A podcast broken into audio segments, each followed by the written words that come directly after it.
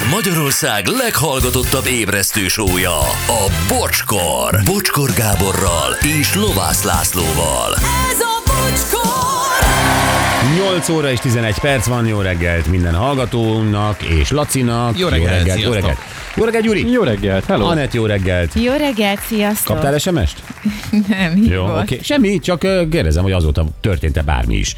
Jó Hívott. van. Hívott, beszéltünk. Ja, jó, akkor majd meséld el adáson kívül. A nevelt fiam nem hordhat 18 éves koráig miniszoknyát. Igen, ez még az előző témához. Aztán nekem a fiam tavaly kezdte az első osztályt, a tanszerekkel együtt megvettük neki az üzenőfizetet.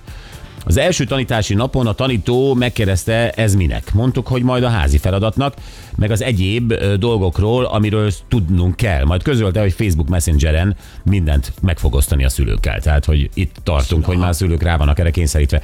Közlekedési m 0 36-os kilométerénél mindkét irányban baleset történt, az M1-es felé 1 kilométer, az M3-as felé 5 kilométer a torlódás. Igen, ez konkrétan a gyári térségben történt, és az M5-ös autópálya belső sávjában foglalják el a sérült járművek, vagy azt foglalják el, és mindkét irányban torlódik a forgalom. Igen, ugyanez az SMS m 0 Nyíregyháza irányába gyári felhajtótól a Ferihegyi lehajtóig arra szól. Igen.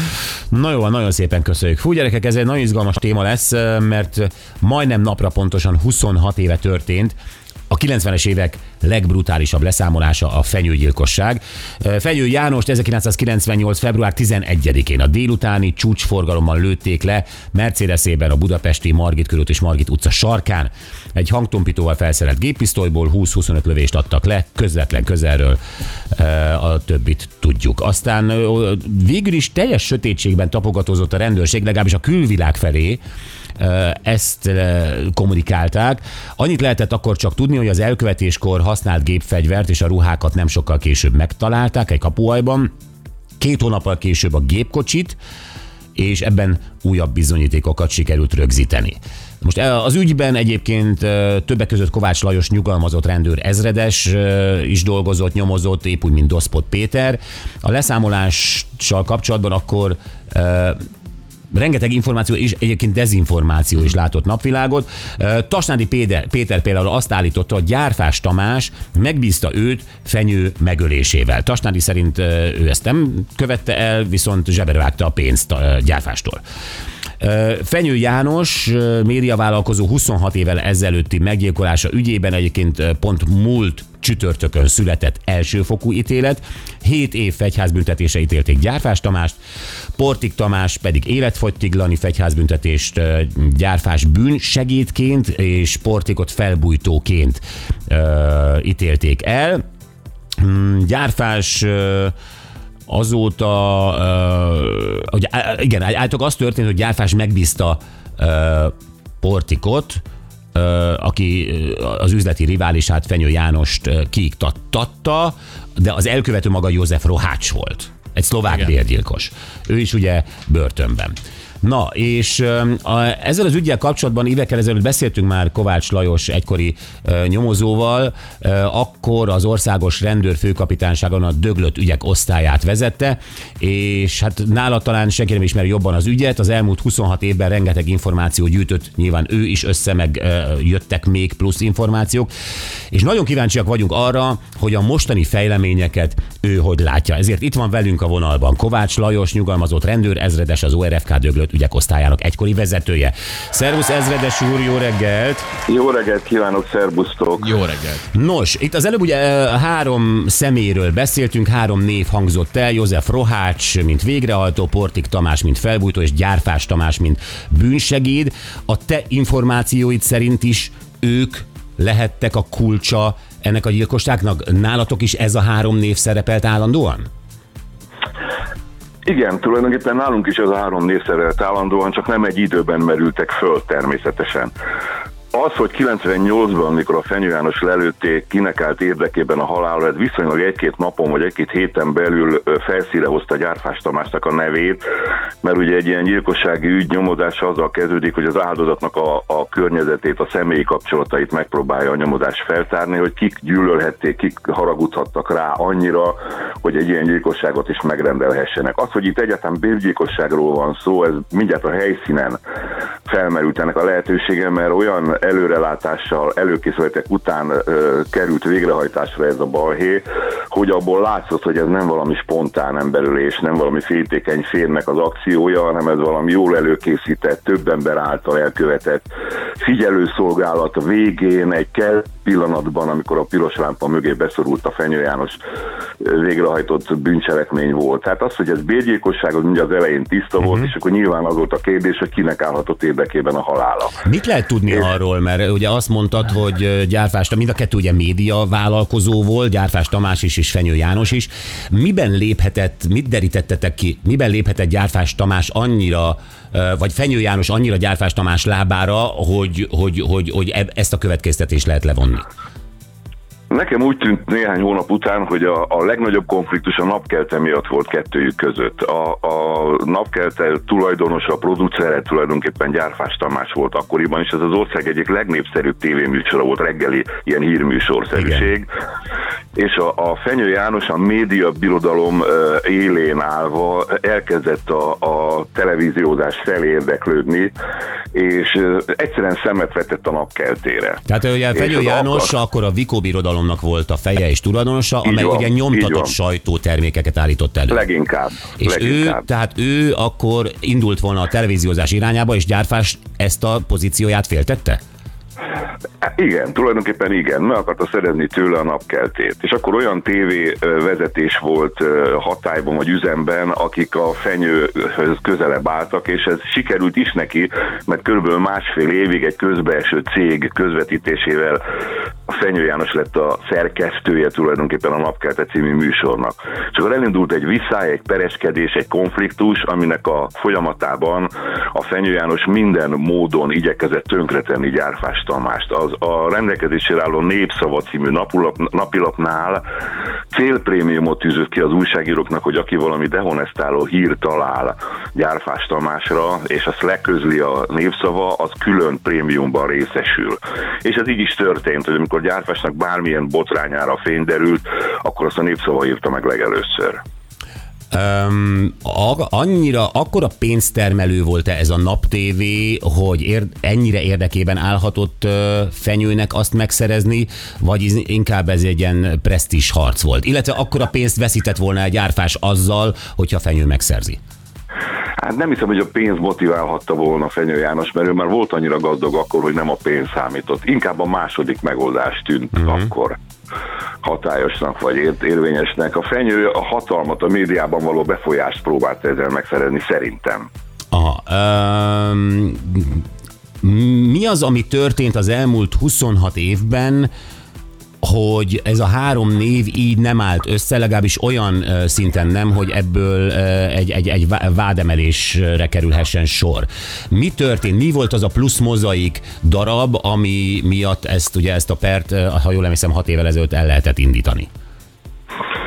Ez egy nagyon érdekes történet, szóval itt ebben az ügyben az elkövetőnek a személyére nagyon nehezen derült fény szerintem. Ami József Rohács személyére. A Rohács személyére, igen. Hát hosszú-hosszú idő telt el, közben ilyen tévutakon botorkált a nyomozás, az egyik az pont a mi csapatunknak a nevéhez fűződik, mert fölmerült egy úgynevezett albán vonal, a, ahol uh, arról volt szó, hogy a helyszínen, mikor még a helyszíni szemle folyt, igazoltattak a rendőrök egy albán bűnözőt, aki bámészkodott ott a, a helyszíni szemle folyamán, és kiderült, hogy ez egy ez egy tulajdonképpen egy bérgyékos gyerek, aki, aki Koszovóban született, oda valósi, és itt mindenféle végrehajtó munkákat, pénzbehajtást, adósságkezelést vállalt a társaival itt Magyarországon. És annyira gyanús volt, hogy jó a helyszínen volt, hogy megcsináltuk a, a felismertetési eljárást, ami arról szól, hogy a szemtanúk felismerik a menekülő tettesben ezt az albán srácot, uh-huh. és tulajdonképpen három tanú kiválasztotta a sorból őt. És annyira kon konkrétnak tűnt, hogy akkor ő lesz a megoldása az ügynek, de semmi más bizonyíték nem volt, és a helyszínen talált DNS-ek sem stimmeltek. Tehát ő, ő ellene nem volt bizonyíték. De, mint elkövetői kör, ez az albán szál, ez sokáig tartotta magát. Később derült ki, hogy ez a Meád nevű albán kötődik a Portik Tamáshoz, mindenféle feladatokat hajtott végre neki is, de az, hogy a Portiknak milyen érdeke lett volna ebben az ügyben közreműködni, ez évekig nem derült ki. És Az, hogy, e- ez az albán igen. férfi gyakorlatilag véletlenül járókelőként arra haladt, amikor itt történt a gyilkosság, vagy Hát ez a mai napig erős kérdés, mert utána fölhívott valaki telefonon és jelentette tulajdonképpen, hogy ő mit lát, és akkor e- ezen vaciláltunk sokáig a nyomozásban részvevő kollégáimmal. Most feladatként nézte, hogy hogyan hajtódik végre a bűncselekmény, vagy teljesen véletlenül járt arra. És ezt nagyon nehéz eldönteni utólag. Mi De történt? Kiderült, hogy, Bocsánat, Ö, igen? Igen? kiderült, hogy? Nem akarom félbeszakítani. Szóval kiderült, hogy, hogy neki nincs köze a bűncselekményhez. Legalábbis nem lehetett bizonyítani, hogy bármi köze lett volna, úgyhogy itt a véletlenek összjátékának váltunk az áldozatává. Mik voltak azok a hangfelvételek, amelyek, ha jól emlékszem, hat évvel ezelőtt kerültek nagyjából elő, amelyek végül is gyárfás Tamást ugye, mint, mint, mint hát nem felbújtott, hanem mint kiderült bűnsegédletben hát, ö, Ítélték el, igen. Ítélték, igen. Tehát, hogy, hogy mi, mi, mi, volt az a hangfelvétel, ez hogy került elő? Mert annyira zavaros volt, hogy állítólag gyárfás vitte ezeket a hangfelvételeket a rendőrségre, ő azt mondja, hogy hát miért terhelném én magam, ilyen hangfelvételekkel is dughattam volna őket. Ez volt az a kulcs, ami által összeállt az egész lánc? Van itt még egy közbelső érdekes történet. Szóval menet közben kiderült, hogy a, a fenyő lelövése előtt hónapokkal keletkezett egy megbízás Gyárfás Tamás részéről fenyő megölésére, amit ő Tassándi Péternek adott át. Ez akkor közkincsé vált ez a hír, már jóval a gyilkosság elkövetése előtt. És amikor végül is tényleg lelőtték fenyőt, akkor ez az információ ugye kézzelfogható jelentőséget nyert, mert hát végül is az első benyomás a nyomozás kapcsán az volt, hogy aki már egyszer megrendelte Fenyő János halálát bérgyilkosság formájában, lehet, hogy az hajtatta végre, amikor meg is történt ez a gyilkosság. Tehát nyilvánvaló volt, hogy Árfás Tamás, mint felbújtó szerepelhet a gyanúsítottak listán. Tehát előre furakodott, hogy úgy mondjam, a lehetőségek közül. És az Tasnádi Péterrel kapcsolatban még egy ilyen pikáns mellékszál a dolognak, hogy én általános iskolába együtt jártam a Tasnádi Péterrel, tehát osztálytársak voltunk, csak aztán a pályánk másfelé kanyarodott. Igen. És én, én úgy gondoltam, hogy egy ilyen szűkített osztálytalálkozó keretében bemegyek a sitre, ahol éppen ült a Péter, és nekem meg fogja mondani, mint volt osztálytársának, hogy ez a megbízás hogyan zajlott. De nem így történt, mert a Péter, mivel még nem évült el ez a megbízás, nem mondta el nekem sem. De akiknek ő elmondta, hogy kapott elég nagy pénzét egy ilyen megbízást, azok közül sokan megszólaltak. Tehát mindjárt a nyomozás elején egy csomó tanút találtunk, akik igazolták ennek a megbízásnak a megtörténtét. De hát most arra Tehát ugye hogy- megnyilvánult a Snádi Péter ezzel kapcsolatban. Hát amikor elévült a dolog és már nem volt büntethető, akkor teljesen felvállalta ezt. Tehát podcastben, nyilatkozatokban, bíróság előtt tanúként mindenhol elmondta, hogy ők a, megkapta ezt a megbízást. Tehát most már nem titok. és, és, és ez, És ő mit mondott ezzel a megbízással kapcsolatban, hogy Gyárfás valóban megkereste őt? hát persze, persze, ő ezt határozottan állítja a mai napig. És, Csak ö, ő úgy fizetett is gondolta, neki? hogy igen, hát a társaival leálltak beszélgetni erről a dologról, hogy hogyan hajtsák végre, és az érdekes fejlemény volt, amikor a társai azt mesélték el, hogy ez a kupak tanács oda jutott ki, hogy szólni kéne a Fenyő Jánosnak, és tőle is pénzt kérni az információért, és nem, nem bevállalni a gyilkosságot, mert akkor rizikózzuk az életfogytiglant is, mert meg lehet bukni. Így meg, ha mindkét oldalról csak pénzt szedünk le, ez sokkal jobban megéri, és kevesebb a kockázat. benne. Zseniális. Ö, Miért kellett, hogy az elévüljön, hiszen Tasnádi elfogadta a pénzt, de nem csinált semmit? Miért, ennek mi, mi, minek kellett itt elévülnie az ő esetében? A büntethetőségnek. Tehát ha ő bevallja, akkor még büntethető lett volna. Vagy a pénz A- a- elfogadását, hiszen a merénetet nem hajtotta igen, végre. hát meg a megbízást, meg a megbízást, mert az már emberről is előkészülete lett volna. Aha, ó, értem, jó. Akkor... Uh, Na és hogy visszatérek, bocsánat, az eredeti Hangszalagra, kérdésre. így van a hangszal. Én ö, 2006-ban elkényszerültem nyugdíjba az életkoromnál fogva, tehát akkor számomra vége szakadt a nyomozásnak, amit nagyon sajnálok, mert ettől érdekes ez a történet, hogy 26 éven keresztül egy olyan 4-5 nyomozó csoport vette fel újra a nyomozásnak a szálait, és újra kezdték szinte a nyomozást, az addigi információkat összefoglalva. Most ez egyébként egy jellemző az ilyen szervezett bűnözéssel kapcsolatos ügyeknél, hogy ezek, ezek nagyon nehezen megoldhatók. Itt senki nem mond igazat, mindenki titkolózik, mindenkinek van saját sara, tehát olyan nagyon könnyen nem lehet az igazságot ö, kideríteni. Mindig arról szól, hogy valaki elkezde beszélni belülről, a szervezet belsejéből, és akkor kezd kialakulni egy kép. Na de ehhez lehet, hogy évek kellenek, és ezért tartott ez ilyen sokáig. Mi gyárfás verziója? Mert uh, ugye őt első fokon elítélték, uh, ő úgy fogalmazott, hogy életemben ekkora ütést nem kaptam, a bírói ítélet számomra olyan, mint egy atomcsapás, és uh, felmentésért folyamodtak ugye az ügyvédjével. Uh, gyárfás mit állít? Uh, Gyárfás minden tagad, minden tagad. De azt is, ami a azt hangfelvételen elhangzott. megbízást. Hát a hangfelvétel ez egy nagyon érdekes dolog, én nem hallottam hangfelvételeket, ami tulajdonképpen 500 felvételt jelent, ö, rengeteg hanganyag került elő, mert a Portik Tamás egy bizonyos időtől, a 2000-es évek elejétől valahonnan mindenféle beszélgetést, amit ő folytatott üzletemberekkel, bűnözőkkel, bárkivel, rögzített egy ilyen hangarchívumba, hogy ezen mi volt a célja, az lehet találgatni, de tulajdonképpen ö, ez rengeteg hanganyag. Én nem is tudom, hogy volt-e ideje a nyomozóknak végighallgatni. Én csak azokat a felvételeket ismerem, amelyeket a média is közöl. Aha. Tehát ott csak, ott csak ilyen, ilyen virágnyelven folytatott tapogatózás folyik a Portik Tamás meg a Gyárfás Tamás között. Nem kerül kimondásra egyértelműen, hogy én adtam neked egy megbízást Tamás, és te meg végrehajtottad. Ez így nem hangzik el. De az elhangzik többször is, többféle formában, hogy neked volt egy problémád, én azt megoldottam, és te meg megvontad a válladat, széttártad a kezedet, de gyakorlatilag mintha egyetértett volna a Gyárfás Tamás azzal, hogy a Portik megölette a Fenyő Jánost. De hogy ez most felbújtásként vagy bűnsegédként értékelhető, ezt kellett eldöntenie most a bírónak. Tehát igazából nem kis feladat volt, és én azt gondolom, hogy a hangfelvételek utalásain kívül az a rengeteg tanú, akik a Portik Tamás csapatából vagy bandájából vallomást tettek a Portik ellen, hogy ő ezt a megbízást felvette, uh-huh. és, hogy, és ezek nyomtak a latban sokat az ítélet kimondásánál. József Rohács mond-e bármit is erről? József Rolács nem mond semmit erről. Ő is, e- ez olyasmi, a felbújtás, a bérgyilkosságra, ez olyasmi, hogy itt senkinek nem áll érdekében beismerő vallomást tenni. De hát ha úgyis életfogytiglanra vannak ítélve, miért nem, miért nem kezdenek el trallalázni az, az elítéltek? Tehát Hát ez a jó kérdés, szóval itt nem tudom, sok múlhat biztos a kihallgatáson egyrészt, másrészt meg az, hogy mintha tarsolyban próbálnának tartani valamiféle Aha. információkat, csak azt nem tudom, hogy mire jó ez a, a kivárás, mert most már, hogy ennyi ítélet van a Portik Tamás háta mögött, nem tudom, mire vár. igen, ez, ez, ez, ez a nagy kérdés, hogy akkor már mesélnék. Lajos, te elégedett vagy-e te, aki foglalkoztál ezzel, ezzel az ügyel behatóan, elégedett vagy-e az elsőfokú ítélettel, vagy vannak-e még kérdőjelek számodra? Ezt olyan nehéz megmondani, mert egy nyomozó az, az érzelemmel nem állhat egy ügyhöz, mert akkor torz lesz a, lá, a látószöge, hogy úgy mondjam. Tehát én, hogy én elégedett vagyok-e, én sajnálom Gyárfás Tamást, megmondom őszintén, mert, mert eh, ami, amilyen formában nyomult ellene a fenyő, az bármilyen embernek az egzisztenciáját veszélyeztette volna. Hogy ilyen fogban veszélyeztette a, a Gyárfás Tamásnak az életét, hogy ő egy ilyen megbízást adott, vagy elengedett, vagy utalt rá, hogy neki is jót tenne, ha valaki kinyírná ezt az ember.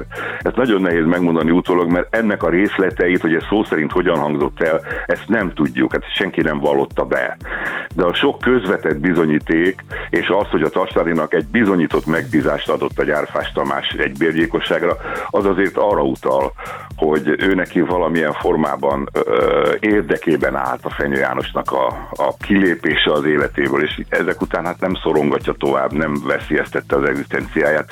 Tehát én azt mondom, hogy, hogy meggondolandó, hogy méltányolható az indulata a Gyárfás Tamásnak. Az ítélet az végül is ilyen hosszú idő után azt hiszem méltányosnak mondható, de eh, felmerül itt egy dolog, ezt úgy hívják, hogy bírói meggyőződés. Uh-huh. Tehát gyakorlatilag a, a, a felelősség és a döntés joga az a bírónál van. Tehát a nyomozó bármit gondolhat, hogy ez jogos, vagy megtörtént, vagy hogy történt, ez biztos, hogy bűnös. Ezek soha nem mérvadóak, hanem a bíróé a döntés joga. Én Értem. azt mondom, hogy közvetett bizonyítékok ö, elég nagy számban vannak ennek az ügyben, tehát méltányosnak érzem az ítéletet. Méltányosnak. Gyárfás Tamásnak mikor lett volna utoljára esélye lelépni az országból? Hát ez, ez egy érdekes dolog lelépni az országból. Itt vannak a gyerekei, itt van az egzisztenciája, itt vannak az ingatlanai, a vagyona, itt van a felesége. És itt van hét ennyi- évfegyház. Tehát, és hogy- itt van 7 év fegyhát. Tehát, hogyha jogerősé válik, ha le, lelép, akkor kvázi beismeri a bűnösségét. Én azt gondolom. Most még le akkor tudna? másod- Egy, egy elsőfokú ítélet után le tudna még lépni? Hát én azt gondolom, simán le tudna lépni, ha, ha, ha ez lenne a célja, de én úgy gondolom, hogy ő neki nincs benne a tervei között, hogy lelép az országban. Kiadnák bármelyik országból. Nagyon nehéz lenne úgy elbújni a földön egy, egy emberölés miatt kiszabott ítélet után, hogy ne kérjék a kiadatását, és bujkálni 74 évesen vagy 73 évesen azért nem olyan egyszerű. Igen. Hú, Lajos, nagyon érdekes volt a beszélgetés. Nagyon szépen köszönöm, hogy rendelkezésünkre álltál, és remélem, hogy hívhatunk bármilyen más ügyben újra.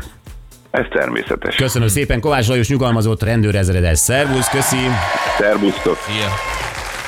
Csű. Hát ez többet ért az ezer cikknél, amit az ember elolvas egyébként az ügyel kapcsolatban. Igen, én is akartam érteni ezt a dolgot, de hát ö, ugye Ezredes úr nagyon-nagyon ö, benne, van, ö, benne volt ebben a témában, tehát ő tényleg mindent tudott. Azért is Igen. gondolom, hogy érdekes lesz vele beszélgetni. Igen, meg ugye a mögöttes dolgokat is, tehát a motiváció, az indíték, hogy ki miért, hogy ez az egész szitu hogy nézett ki, ami idáig jutott. Az, Milyen érdekes volt a végén, hogy, hogy már-már egyfajta empátiát éreztem Gyárfás Tamással szemben.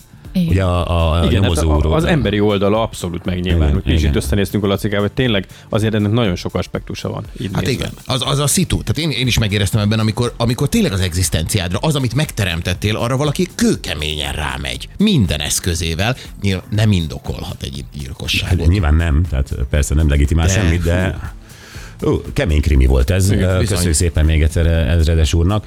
Jó, kérdezzük a hallgatóktól, hogy másfajta konfliktusról érdeklődnénk. Lehet az, igen, konfliktus, vagy elszámolási vita, sértődés, árulás, amiben végig tudtad, hogy neked van igazad, de csak évekkel később bizonyosodott be. Amikor kiderült az igazság mindenki számára, hmm. te tudtad végig, és akkor az, az- azt úgy érezted, Mások na szemében te voltál a saras ebben az ügyben, és eh, vagy, vagy, vagy valaki, aki a te védelmezetted, vagy bármi, most tudom, hogy picit tágon fogalmazunk, de értitek, miről van szó, és évek múltán egyszer csak bebizonyosodott, hogy neked volt igazad. Ha van ilyen, uh-huh. egy mondatban leírható kis sztorid, akkor az nagyon érdekelne. 0 20 22 22 122.